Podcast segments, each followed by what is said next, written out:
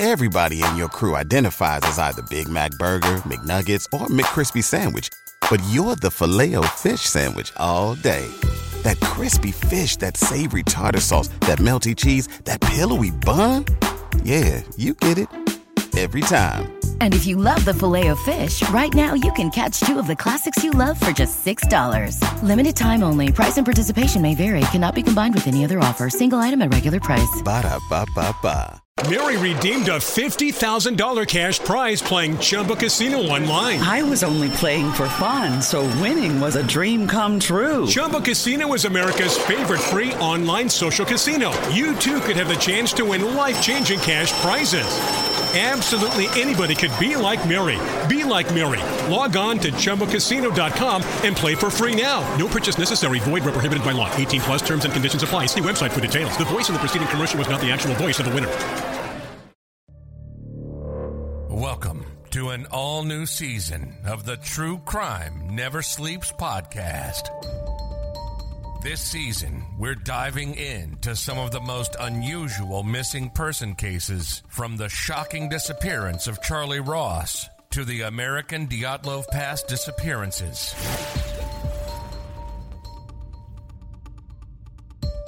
Hello, welcome to this True Crime Never Sleeps podcast. I'm your host, Larry Lease. Today, we're continuing our series, Shit Out of Luck, How the Unabomber Was Finally Captured. First, we'd like to thank our sponsor, PodDecks. Visit poddecks.com. Use promo code TCNS for 10% off your first purchase. And now let's begin. When a brilliant mind is used for doing something bad rather than good, consequences that follow could be extremely damaging or even fatal. Furthermore, when that very same mind has undergone a physical, psychological experiment where some participants came out altered on many levels, it could be assumed that it might have been a contributing factor for how Theodore Ted Kaczynski would later become known as the Unabomber. Ted Kaczynski was known to be wise beyond his years. He was said to have been very quiet and didn't socialize much. Through the eyes of his younger brother David, Ted was extremely awkward and withdrawn, recalling times where Ted would run up to the attic to hide when house guests, house guests would arrive. Their mother once told David never to abandon Ted because that's what he fears the most.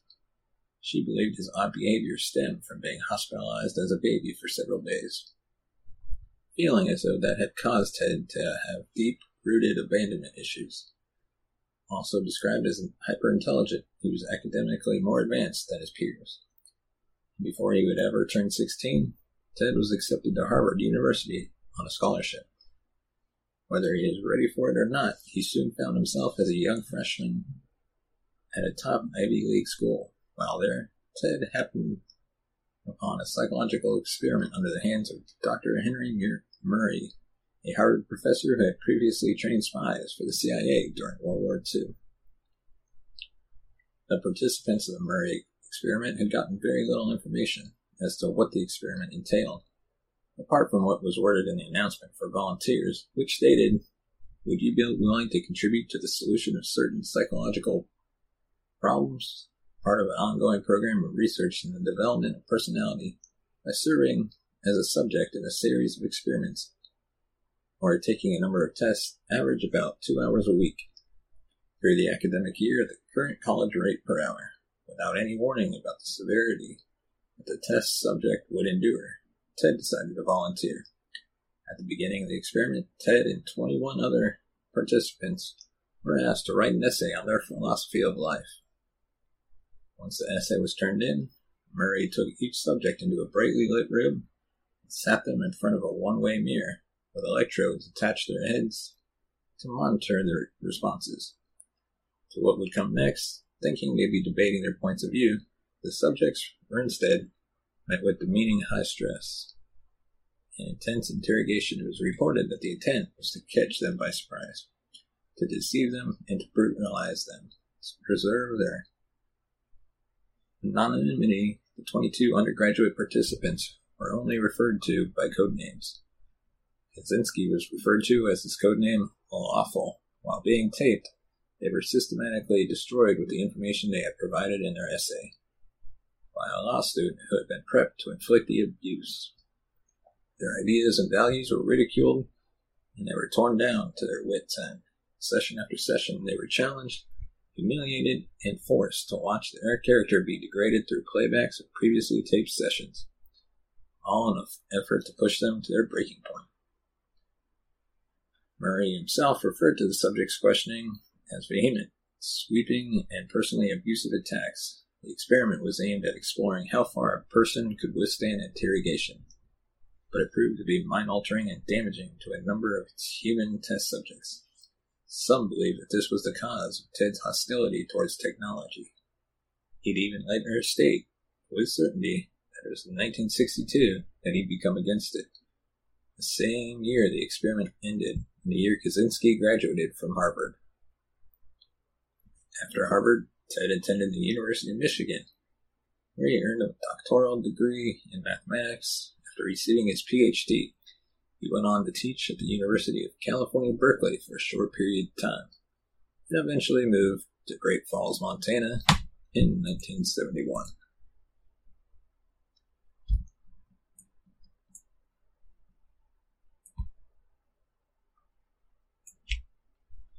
It seemed he had wanted to get away from the world, becoming a recluse, living in a cabin he built on a piece of land that he and his brother David owned. The cabin only measured 10 by 12 feet, had no telephone, heat, electricity, or running water, and his closest neighbor was 10 miles away. After Ted would not allow David to build a home for himself on the shared property in Great Falls, Dave ended up building a cabin in a secluded part of western Texas he lived for eight years and would correspond by mail with Ted frequently during this time. When later in, interviewed, David reported that he saw his time away from society as more of a spiritual journey and a time for self discovery, whereas Ted viewed his time in isolation as all about getting away from the collective mess of the modern world. David explains you could call the difference between us one between the left brain and the right brain. Ted was hyper analytical. It's curious that he rejected technology because his way of thinking was very scientific, very binary. Alone as he'd wished, Ted now spent most of his time borrowing books from a local library and began writing a manuscript that would later become known as the Unabomber Manifesto. Some time went by, and in 1977, he began writing rage filled letters to its parents, claiming that they never loved him. A year later, Ted relocated to the city where he took a job at his brother's factory. In Chicago, the move wouldn't last long as Ted began harassing a woman at work, going so far as to write lewd and offensive rhymes about her on the walls of the factory. David was forced to fire Ted. While his work at the factory came to an end, Ted was just getting started, terrorizing the country. In May of 1978, during Ted's time in Chicago, the first of many of his packages was sent prototype was found at the University of Illinois at Chicago and then brought to Northwestern University, located just outside of Chicago. The address on the package indicated it could be returned to one of the professors there. The package detonated at Northwestern University, injuring a security guard. Kaczynski's revolution against the industrial system was underway. One year later, in May of 1979, Kaczynski would send another bomb to Northwestern this time injuring a graduate student. Months down the road, another package containing a bomb exploded in a cargo hold on an American Airlines flight, causing injury to 12 on board. With three bomb incidents and no suspect, federal investigators created the task force dedicated specifically to the airline case.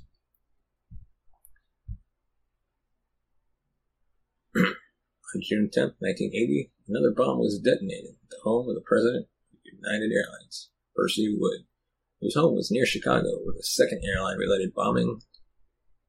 The federal task force now included members of ATF, and the U.S. Postal Inspection Service was called Unabomb, which was an acronym that stood for University Airline Bombing.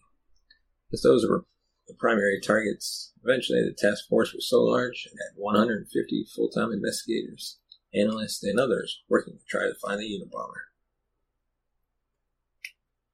His work was refined as parcel after parcel went out. Each was made with scrap materials and with great precision, making them extremely difficult For investigators to trace over the years to come, more explosives were sent to people who had ties to universities in the aero tech industry, some to their homes, others to their workplace, which included, 1981, the University of Utah, 1982, Vanderbilt University, and the University of California at Berkeley. In 1985, a second explosive was sent to the University of California at Berkeley, along with a Boeing company in Auburn, Washington, and the University of Michigan at Ann Arbor. On December 11, 1985, Unabomber would send his first fatal package to a computer store in Sacramento, killing the owner, Hugh Scrutton. Following that computer store was another in Salt Lake City on February 20th, 1987. Another package was sent and received by store owner Gary Wright, who was injured in the attack. Wright's case would finally give authorities some kind of lead. An eyewitness was able to give a vague description of the person who might have delivered the package, providing investigators with a sketch of the possible perpetrator, a man in a hooded sweatshirt with sunglasses. Though it was not much, the sketch would be widely distributed to the public. In hopes of getting more information for years, investigators had searched in vain for anything they could find in the recovered bomb components and tried to mine the victims' lives for any details that might help reveal the Unabomber's identity. the Unabomber's attacks went silent for a while, and he wouldn't reemerge for another several years. At this point, David was in a relationship with a woman he was planning to marry, and in 1989, Ted ceased all communication with David because he had a problem with his relationship. David had refused to call off his wedding, which was reportedly the reason. Ted had cut all ties with his brother. The bombings continued in 93 and were targets based at the University of California in San Francisco and Yale. The Unabomber's next fatal attack took place on December 10, 1994, after a bomb was sent to the home of advertising executive Thomas Mosser in North Caldwell, New Jersey. And on April 24th, 1995, he'd send his final fatal bomb to the president of the California Forestry Association, Gilbert P. Murray, who was killed in the Sacramento office. Still unable to calculate his methods, investigators would soon learn that the Unabomber's victims were chosen completely randomly from library research Within the same year, the case broke open when authorities received a 35,000 word manifesto from the Unabomber, which explained his motives and his take on the problems in society. After heavily debating the moral and safety implications of publishing the letter for the public, FBI Director Louis Freeh and Attorney General Janet Reno approved the manifesto appearing in the Washington Post and the New York Times in hopes that someone could identify the author Following the manifesto's publication, thousands of readers suggested new suspects, including David, who feared that the manifesto had a similar writing style to his estranged brother's previous work. David's new wife, Linda, was the one who noticed the similarities in the writing style and informed him. When David came to terms with the possibility that the main man reigning terror on the nation might be his older brother, Ted was left conflicted by this new reality. One of the biggest dilemmas about coming forward was how their mother would feel about him doing so. Linda helped David work through the emotional turmoil of deciding to reach out to the authorities, which he eventually did. He provided federal investigators with letters and documents that Ted had previously written for linguistics experts to analyze after comparing and scrutinizing the samples supplied by David with the Unabomber's manifesto. Experts were overwhelmingly sure that Ted Kaczynski could be the pulp culprit. Furthermore, they learned that Ted had worked at the University of California at Berkeley, where two of the bombs were placed. Years after his departure, and during the early parts of the Unabomber spree, combined with certain facts comparing the nature of the bombings with Kaczynski's life and beliefs, along with analyzing those documents, was enough for the courts to issue authorities a search warrant. On April 3, 1996, Investigators were ultimately led to Ted's Montana cabin, where they found huge amounts of evidence that could be used to convict him. The Unabomber was finally caught. After arresting Ted, investigators continued to comb through his property. The evidence they collected from inside his cabin included a large supply of bomb components, one live bomb, and 40,000 pages of handwritten journals that include bomb making experiment descriptions of the Unabomber's crimes and descriptions of the targets. One of his pieces of writing, he said of his killings, My motive for doing what I am going to do is simply personal revenge. They also found drafts of his manifesto. Ted Kaczynski was brought into court in California and New Jersey, as these were the locations of his three fatal attacks, being charged on 13 counts of bombing and murder. He pleaded guilty in hopes of avoiding the death penalty, but was rejected by Justice Department officials.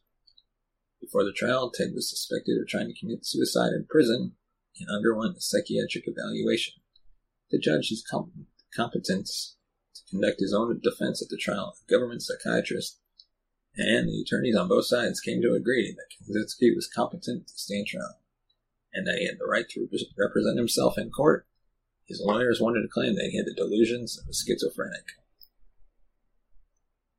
On January 22, 1997, Ted pleaded guilty to being the Unabomber. He was not allowed to represent himself without his attorneys throughout his trial. He refused to show any sign of remorse. On May 4, 1997, Kaczynski was sentenced to life in prison without the possibility of parole or release. And is housed in an isolated cell in a supermax prison in Colorado. To this day, which has been well over 20 years after numerous letters and cards, David has yet to hear back from Ted, seemingly because he felt so betrayed. Reportedly, when Ted found out that David was the one who identified him to federal authorities, he said that's impossible. David loves me. He'd never do that. David cleared the air with his mother and finally told her that he turned his brother in, to which she replied, I know that you love Ted. You wouldn't have done that if you haven't had to leave. David feeling reassured about his decision, even still. Every so often, David continues to write his brother to let him know that he's always welcome to reach out.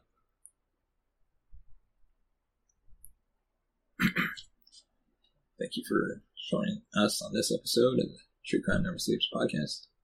Let us know your thoughts in the comment section below.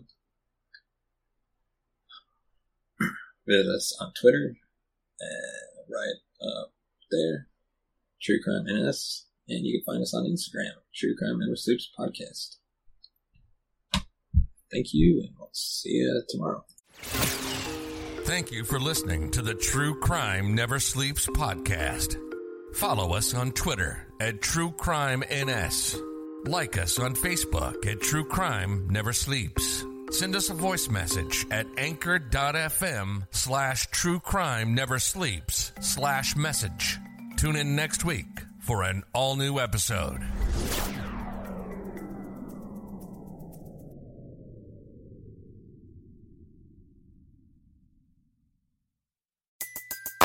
Everybody in your crew identifies as either Big Mac Burger, McNuggets, or McCrispy Sandwich, but you're the filet fish Sandwich all day that crispy fish, that savory tartar sauce, that melty cheese, that pillowy bun. Yeah, you get it every time. And if you love the filet of fish, right now you can catch two of the classics you love for just $6. Limited time only. Price and participation may vary. Cannot be combined with any other offer. Single item at regular price. Ba da ba ba ba.